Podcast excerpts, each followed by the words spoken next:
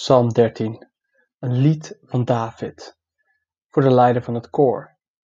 Hoe lang vergeet u mij nog, Heer, en blijft u zich voor mij verbergen? Hoe lang zal ik nog in moeilijkheden zitten en zal ik me elke dag zorgen maken?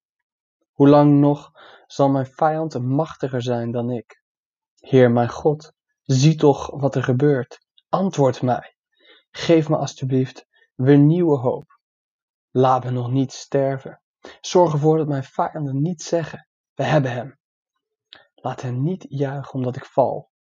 Ik vertrouw op uw goedheid en uw liefde. Mijn hart juicht omdat ik zeker weet dat u me zal redden. Ik zing voor de Heer, omdat Hij goed voor me is geweest.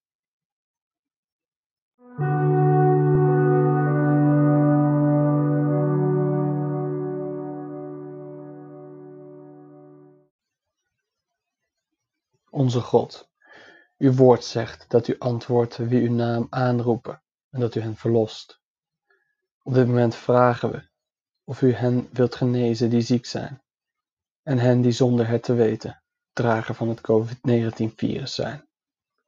Genees hen en bescherm de mensen om hen heen.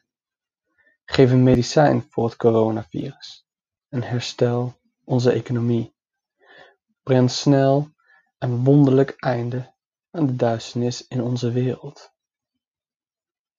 Of uw genezing vandaag, volgende week of volgende maand komt, wij geloven dat u onze wereld zult genezen.